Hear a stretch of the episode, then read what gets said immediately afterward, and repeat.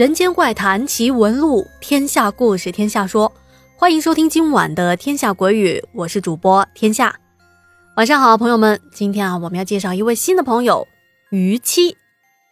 于七来自安徽，老家住在九华山的山脚下。他要分享的是一件发生在他小表弟身上的事儿。他说啊，哎呀，其实我表弟遇到这件事情，我是有责任的。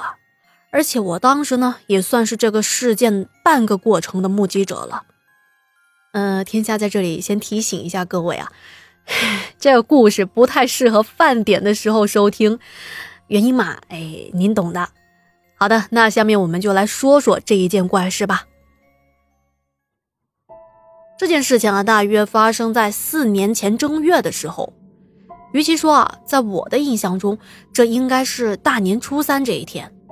我们这儿跟全国大部分地区是一样的习俗，正月期间就是正常的走亲访友、互相串门拜年嘛。而这一天啊，刚好呢，我是去到小姑的家里。我小姑家离我家也不太远，大概步行也就是半个小时左右。我小姑生了一女一男，表姐比我大五岁，表弟比我小三岁。虽说是表亲戚。但是我们兄弟姐妹之间的感情还是很好的。当时是在小姑家吃的中午饭，因为过年嘛，长辈们都喝了一些酒，都喝得挺尽兴的，边吃边聊家常，一直吃到了下午两点左右才开始收拾碗筷。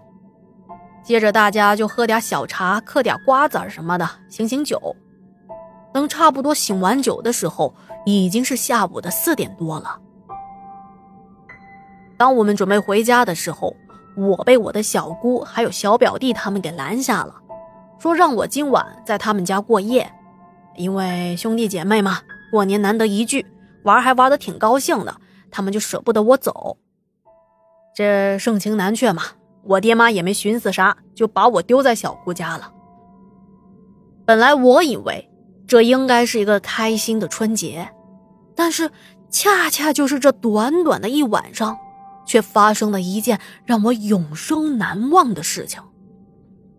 我记得当时应该是七点左右，我们洗完澡，吃完了晚饭，就在客厅里围着坐一圈，打起了扑克。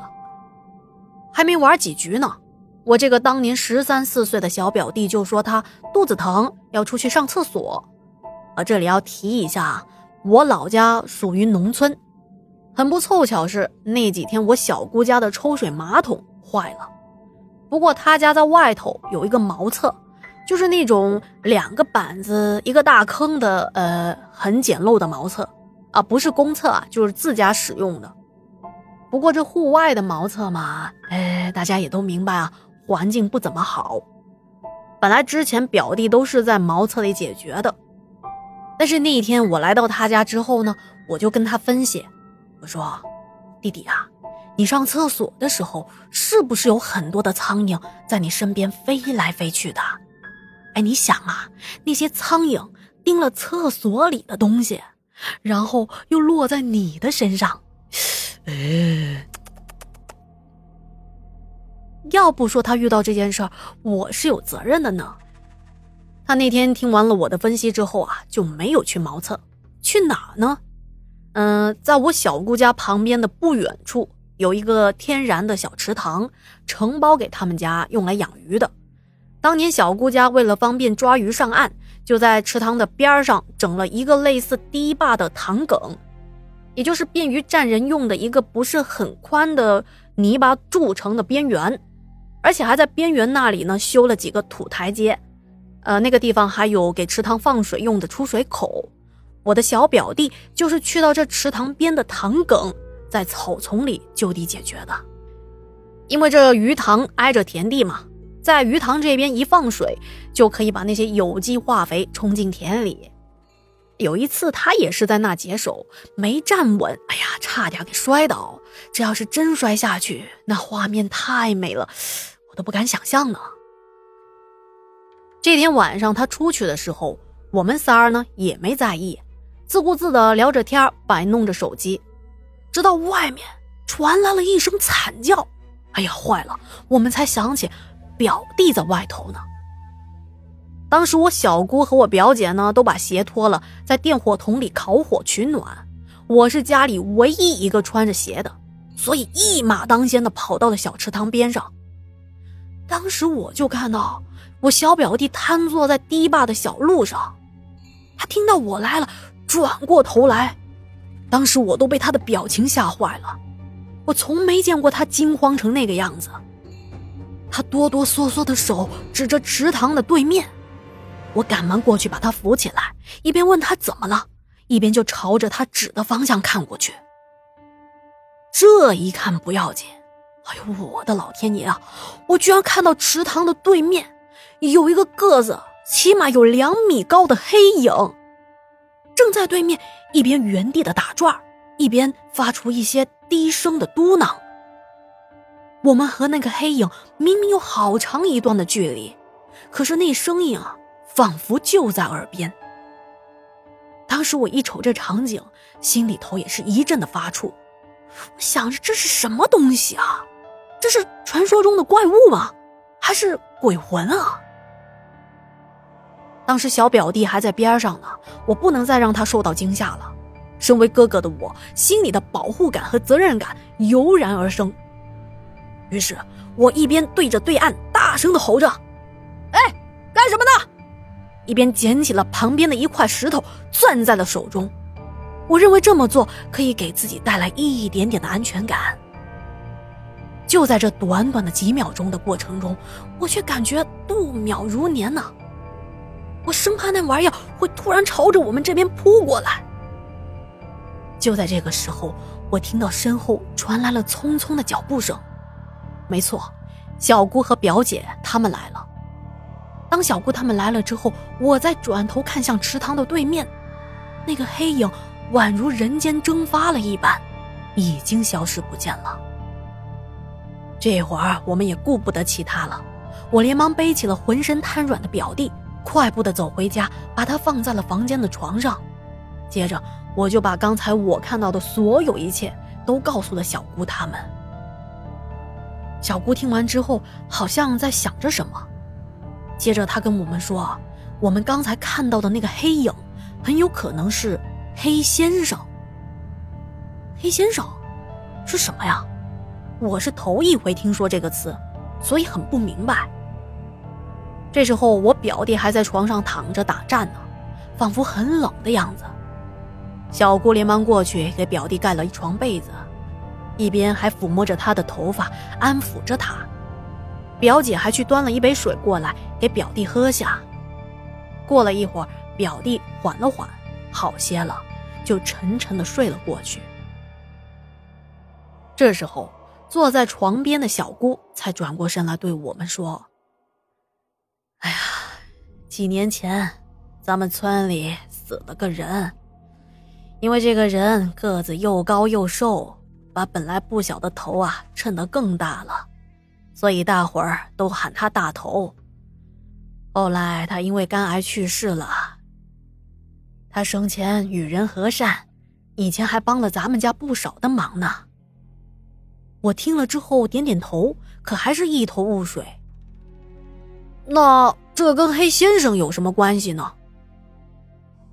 啊，这种生前做好事的大善人，过世了之后，我们就叫他黑先生；反之就叫白先生。这时候，表姐打断了他妈妈的话：“妈，那我弟这咋办啊？”我们不禁看向了脸色发白、还在睡梦中紧锁眉头、时不时还打颤的表弟。小姑看来也没什么办法，就跟我们说叫我们奶奶过来。我们马上把奶奶叫了过来。我奶奶来了以后坐了下来，她翻了翻表弟的眼睛，皱着眉头说：“哎，事儿倒是没什么事儿，就是被吓到了。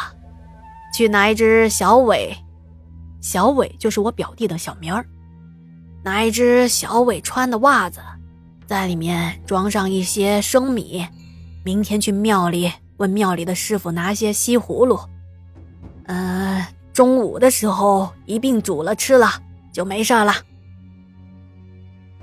当时我跟我的表姐还盯着表弟发着呆呢，心想着奶奶这法子真的管用吗？小姑可不管这些，她马上就听奶奶所说的照做了。发生了这件事情，我们也没什么心情玩了，就早早的睡下。到第二天的正午，表弟顶着两个黑眼圈，如同嚼蜡一般，把小姑准备好的那些东西都给吃了。到了晚上，哎，便又生龙活虎起来。接着，他就跟我们讲起了他当时见到的情景。表弟说：“哎呀，你们当时是没看见，我不是正在池塘边蹲着的吗？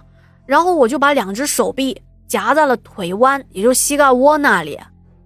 突然就来了一阵大风，一下子就朝着我吹了过来，我眼睛就被风刮起来的沙子迷住了眼。那个时候蹲的也有点久了。”手臂和腿部都发麻的，我就准备结束，然后起来活动一下筋骨嘛。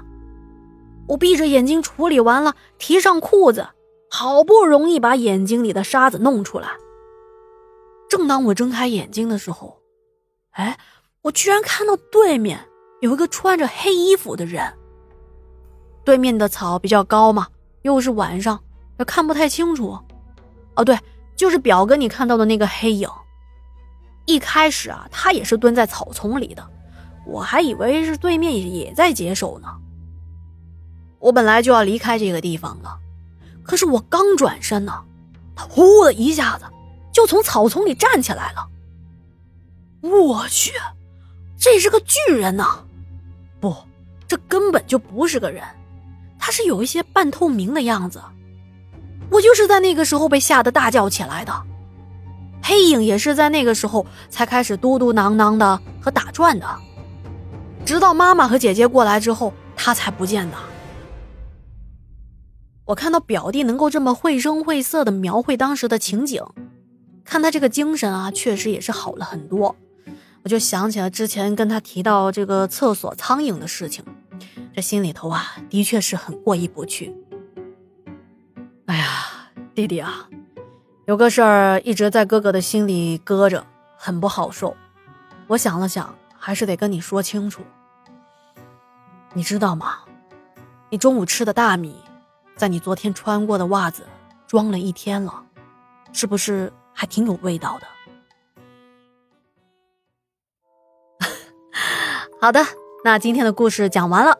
不得不说，于七这当哥哥的，嗯，真的是实力坑弟啊。好的，那今天的节目就到这里啦。如果觉得天下故事讲的还不错，您还比较满意的话呢，希望您给天下点赞、打 call、留言、转发，谢谢您的支持啊！另外，天下的洗米团也已经开通了，嗯，有一些付费节目都是我精心准备的。那么加入洗米团的朋友是可以免费收听所有的付费节目哦，欢迎大家的加入。那今天我们就先聊到这里啦，明天我们精彩继续。